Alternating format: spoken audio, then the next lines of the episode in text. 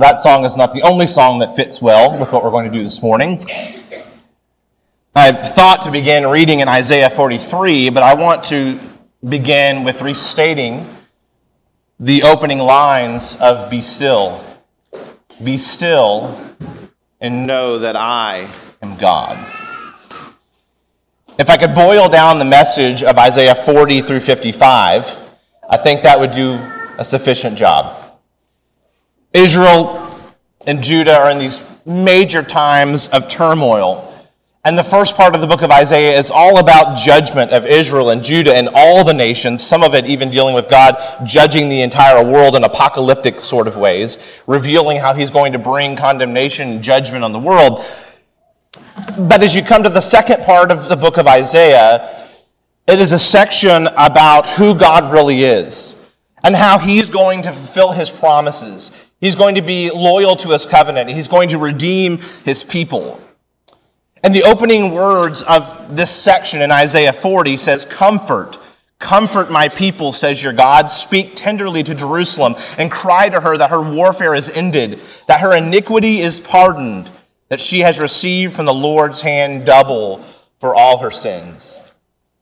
He has not ignored her sins, but now they have received the recompense for their iniquity and for their evil, and it's the time for restoration. It is the time for comfort. And now, though he is, he has pronounced judgment because of their wickedness and their sin, now he is proclaiming comfort and peace and mercy and grace. And as you come down to the latter section of that text in verse 9, he is telling them to pronounce the good news, the gospel. Get you up to a high mountain, O Zion, herald of good news. Lift up your voice with strength, O Jerusalem, herald of good news. Lift it up, fear not. Say to the cities of Judah, Behold your God. Behold, the Lord comes with might, and his arm rules for him. Behold, his reward is with him, and his recompense before him. He will tend his flock like a shepherd.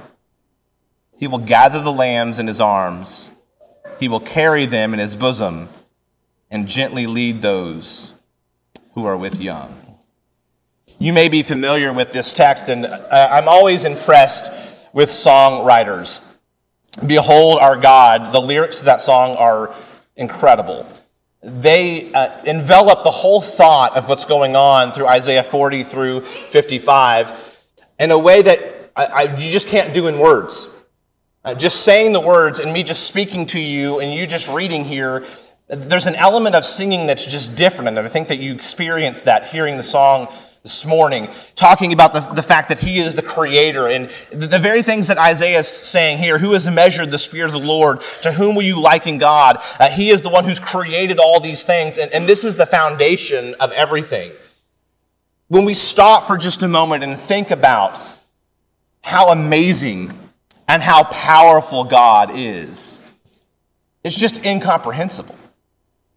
We, we look around at the world and, he talks about how, how God brings out the stars without number, and yet he knows everyone, and there's not one missing.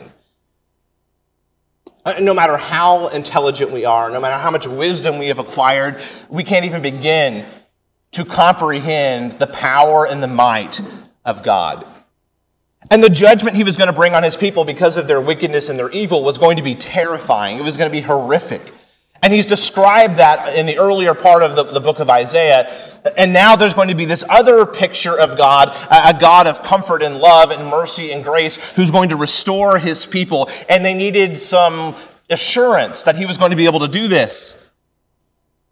They needed to, to understand that he has the power and the ability to bring them back from this state of seeming disrepair. And the imagery all throughout Isaiah 40 through 48 and even extending into 55 is one in which God is kind of, it's called uncreation. He's, he's dismantling the created world and then he is recreating because that's the kind of God he is. And the, the, the, whole, I'm not, can't read Isaiah 40 through 48. I wish we had time this morning to do that. I would encourage you to, to do this. But what I want to do this morning is just pick out the major themes, and there's a lot of them, but we're just going to do a few, some major themes throughout this section that I think are powerful in this idea of adoring God for who He is.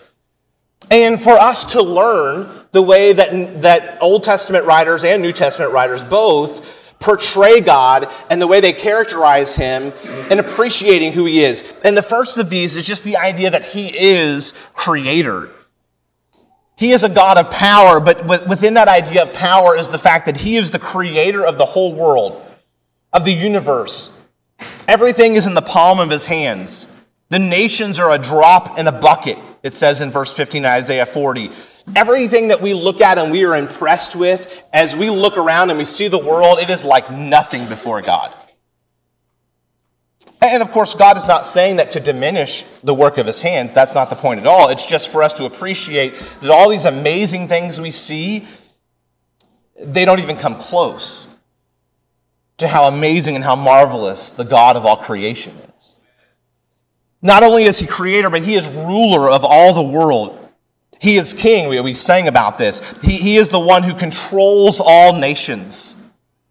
He is eternal.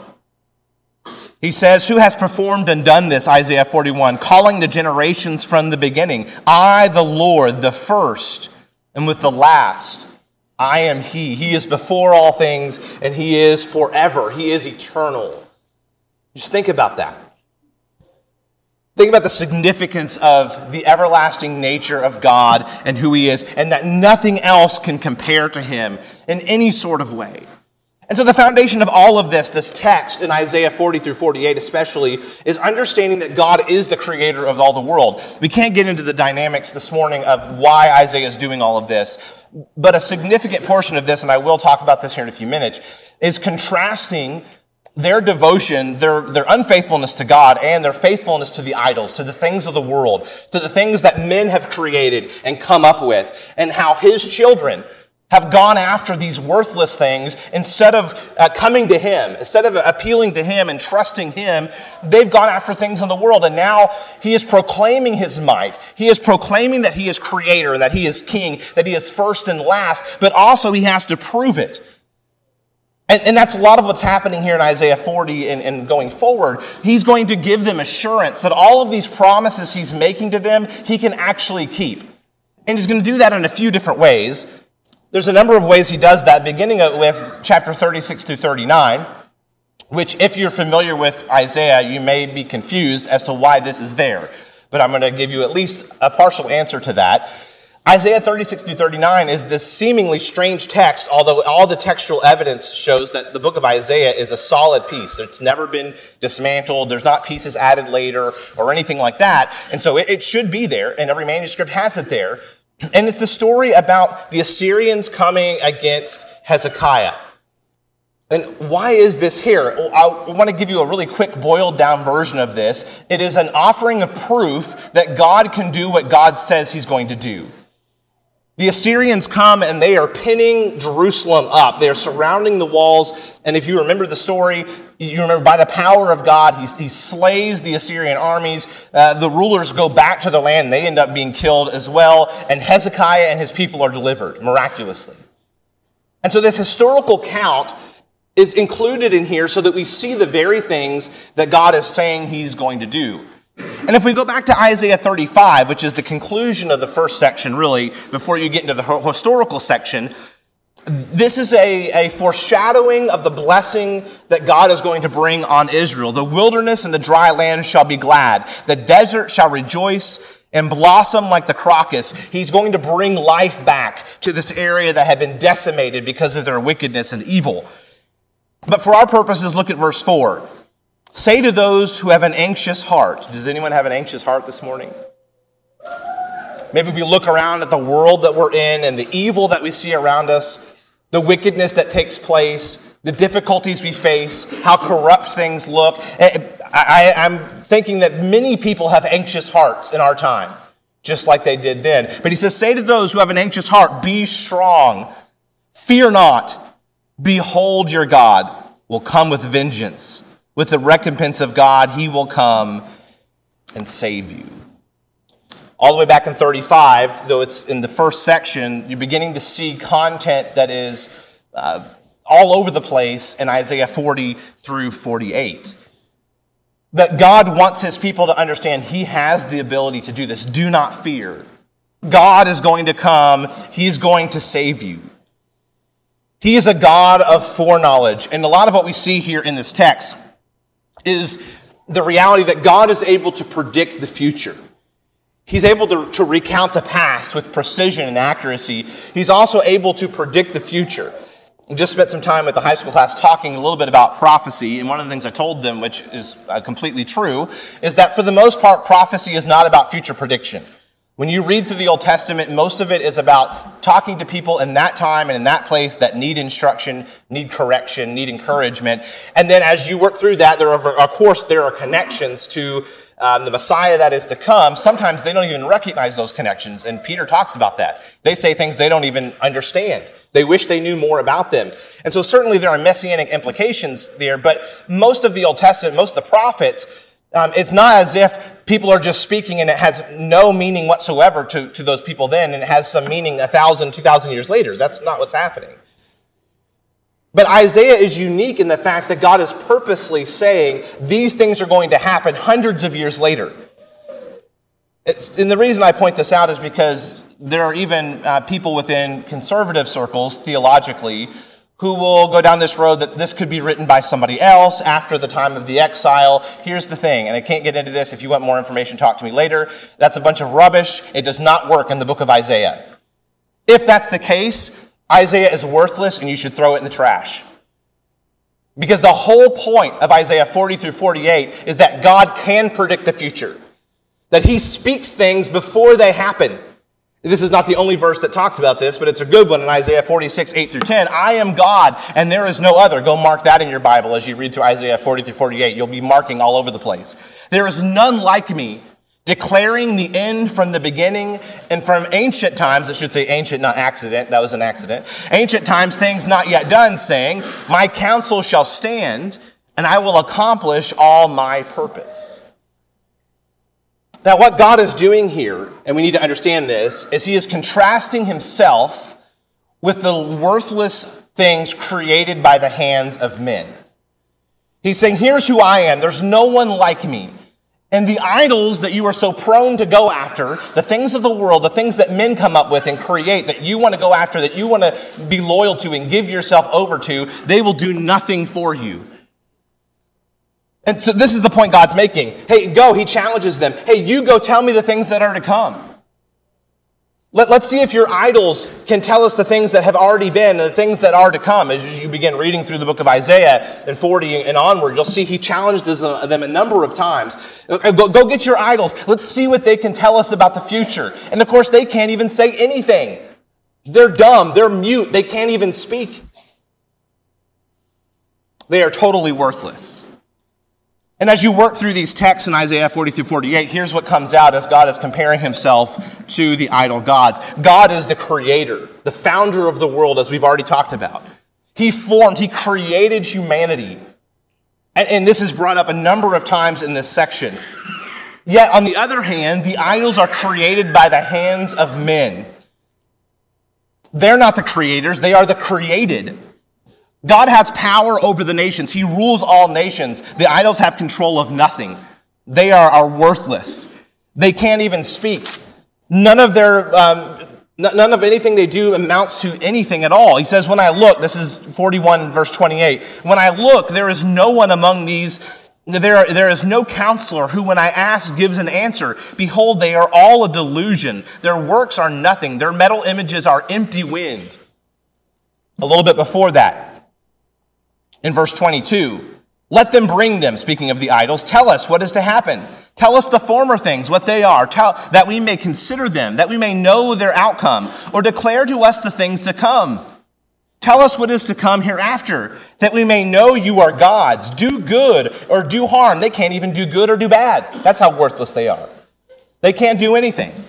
That we may be dismayed and terrified. He's mocking them, right? Because God is the one who brings terror on the nations when he judges them, and this has already been covered in earlier sections in Isaiah. Behold, you are nothing, and your work is less than nothing. An abomination is he who chooses you. Uh, later on in the text, he, he tells his people, I'm telling you these things. I'm predicting what's going to come so that you can't say, Oh, my idol told me this. This is how delusioned they are. And how much they've gone after the created things of man. That God, before they can even do it, He says, Here's what's going to happen. I'm telling you this right now so that later on you can't go get your idol and say, My idol told me this was going to happen. He even predicts the worthlessness of idols. He shows how foolish a number of times idolatry actually is. That they get a piece of wood or a piece of metal, and with part of it, they, they burn a fire and they make their dinner, and the other part of it, they sculpt something with the hands of a skillful man, and then they bow down and worship it not realizing how foolish that is. These are all the words of God through Isaiah, mocking even his own people who have done these sorts of things. He's going to declare what is to come, and the idol gods cannot predict anything. He delivers his people and he brings redemption.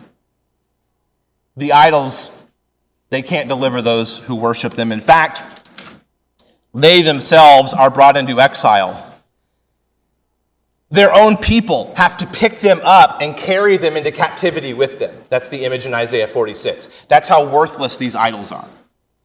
God is the deliverer, He is the redeemer. But Isaiah 46, they stoop, they bow down together. They cannot save the burden, but themselves go into captivity.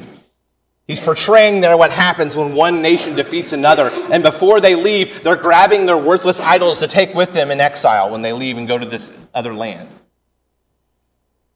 That's how worthless the things of men are. God glorifies his people and ultimately brings glory to himself, whereas the idols bring shame to their worshippers.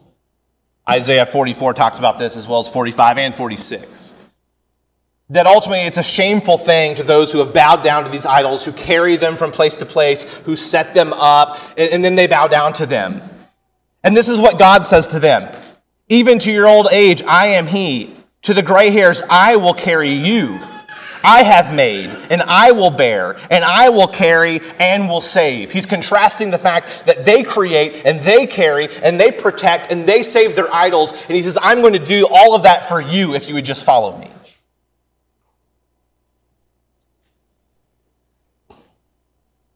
And so he is the God of comfort the God of deliverance. In this text, I've already pointed out that it makes this statement, fear not, and it, it begins in verse, uh, chapter 40 and verse 1 with this phrase, comfort, comfort my people. If you were to begin reading in Isaiah 40 and read through 55, you would find the word comfort at least 14 times. Now, it may be hidden at times in English because sometimes it's translated in other as other, another word like relief.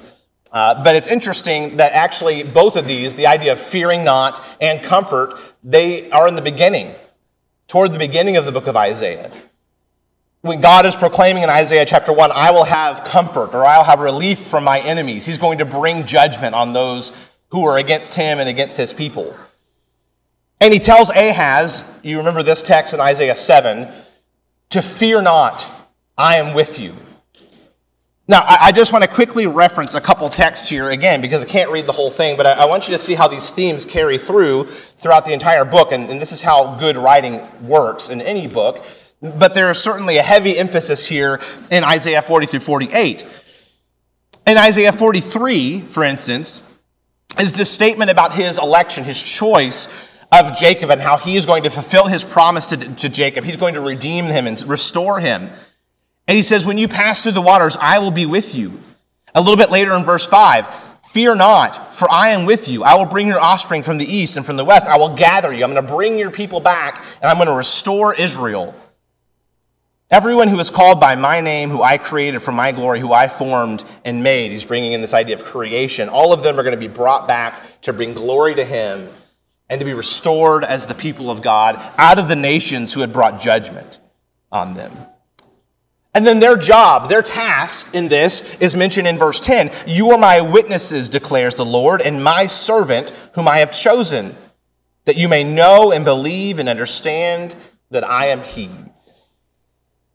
So, in this text, there is a major emphasis on the idea of comfort. It's found numerous times within, not just here, but also fear not. Do not fear. When we understand who God is, when we realize He is the creator of all the universe, that all power is in His hands, and all the things around us that seem powerful are really nothing before Him. When we understand that and realize that He is a God of assurance, He is a God of comfort and deliverance, all of that then gives us opportunity to testify to His greatness. We become His witnesses. Now, this again is a contrast to the idols he says, bring them out, testify, be a witness for what they can do. And of course, there is no testimony because they're worthless.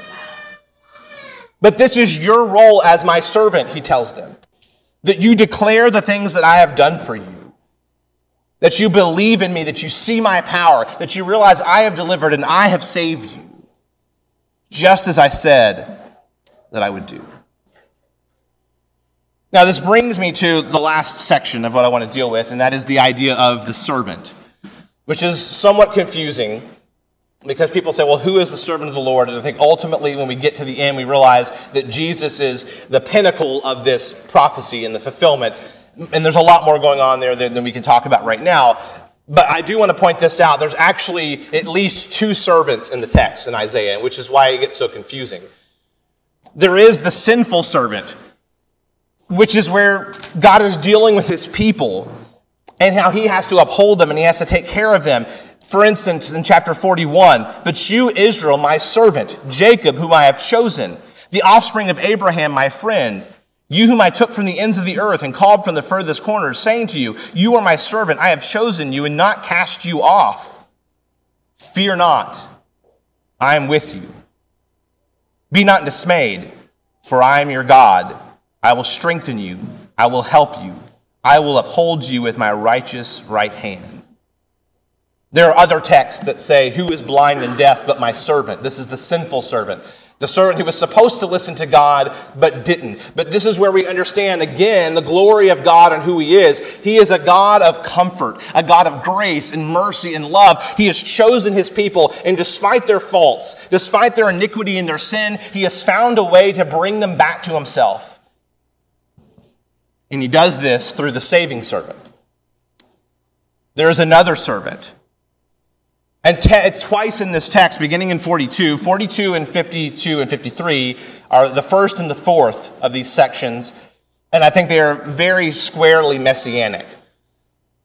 They're, they're dealing with this one who is to come, who is going to deliver. And there may be some fulfillment before this with Isaiah and other characters who fit some of this. But, but the primary in, indication here is that there's going to be one who comes in the future who's going to deliver the people of God. And while you have this sinful servant, the one who has lived in iniquity and wickedness, who desperately needs the help of God and his strengthening and his upholding, this servant is quite different. Behold, my servant, whom I uphold, my chosen in whom my soul delights. This is not the one that he is discouraged by, who has sinned, who has done wrong, that he has to care for and help. No, this is one in whom his soul delights. This one will bring forth justice to the nations. And there are various other aspects to how this servant is different as well, but I want to push us forward to Isaiah 52, the beginning of this last section, even though we often start in 53. But in 52 is where it actually begins in verse 13 Behold, my servant shall act wisely, he shall be high and lifted up, and shall be exalted. As many were astonished at you, his appearance was so marred beyond human semblance, and his form beyond that of children of mankind. So shall he sprinkle many nations. Kings shall shut their mouths because of him. For that which has not been told them, they see, and that which they have not heard, they understand. Who has believed what he has heard from us? And to whom has the arm of the Lord been revealed? This servant is going to bring the power and the strength of the Lord.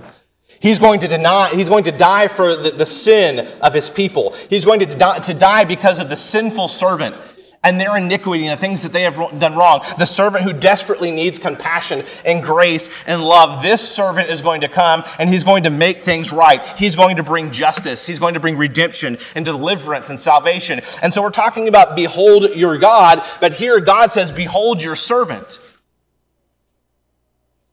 Behold the servant who is going to come and bring deliverance.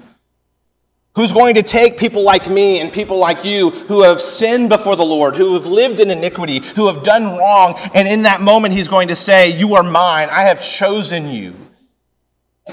I will help you. I will strengthen you. Fear not. Be comforted. Can you imagine if there was no saving servant? What would have been the destiny for Israel?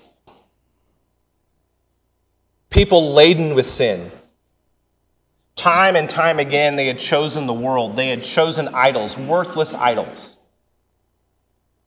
And, maybe we laugh at that. It's so easy to laugh at, at this idea that they would bow before metal images or a piece of wood or any of that sort of thing. But, but what about the idols that we face in, in our world? We give ourselves over to things as silly as sports or our jobs or whatever else, things that are going to go away and be nothing in the end, that are going to have no significance whatsoever when we stand before the Almighty God, the God of creation, the King of all the universe, the one who is eternal. He's not going to ask you what your batting average was when you were in high school baseball. He does not care. Or how many touchdowns you scored, or how many sacks you had. None of that will make any difference whatsoever, but we make those things idols in our culture. And it's not just that, I know there are others, but that's just a simple, easy one. We, we even call these people heroes, right? These sports figures, they're, they're, there's these heroes that we, we, they're idols, they're icons in the world around us because they're so significant.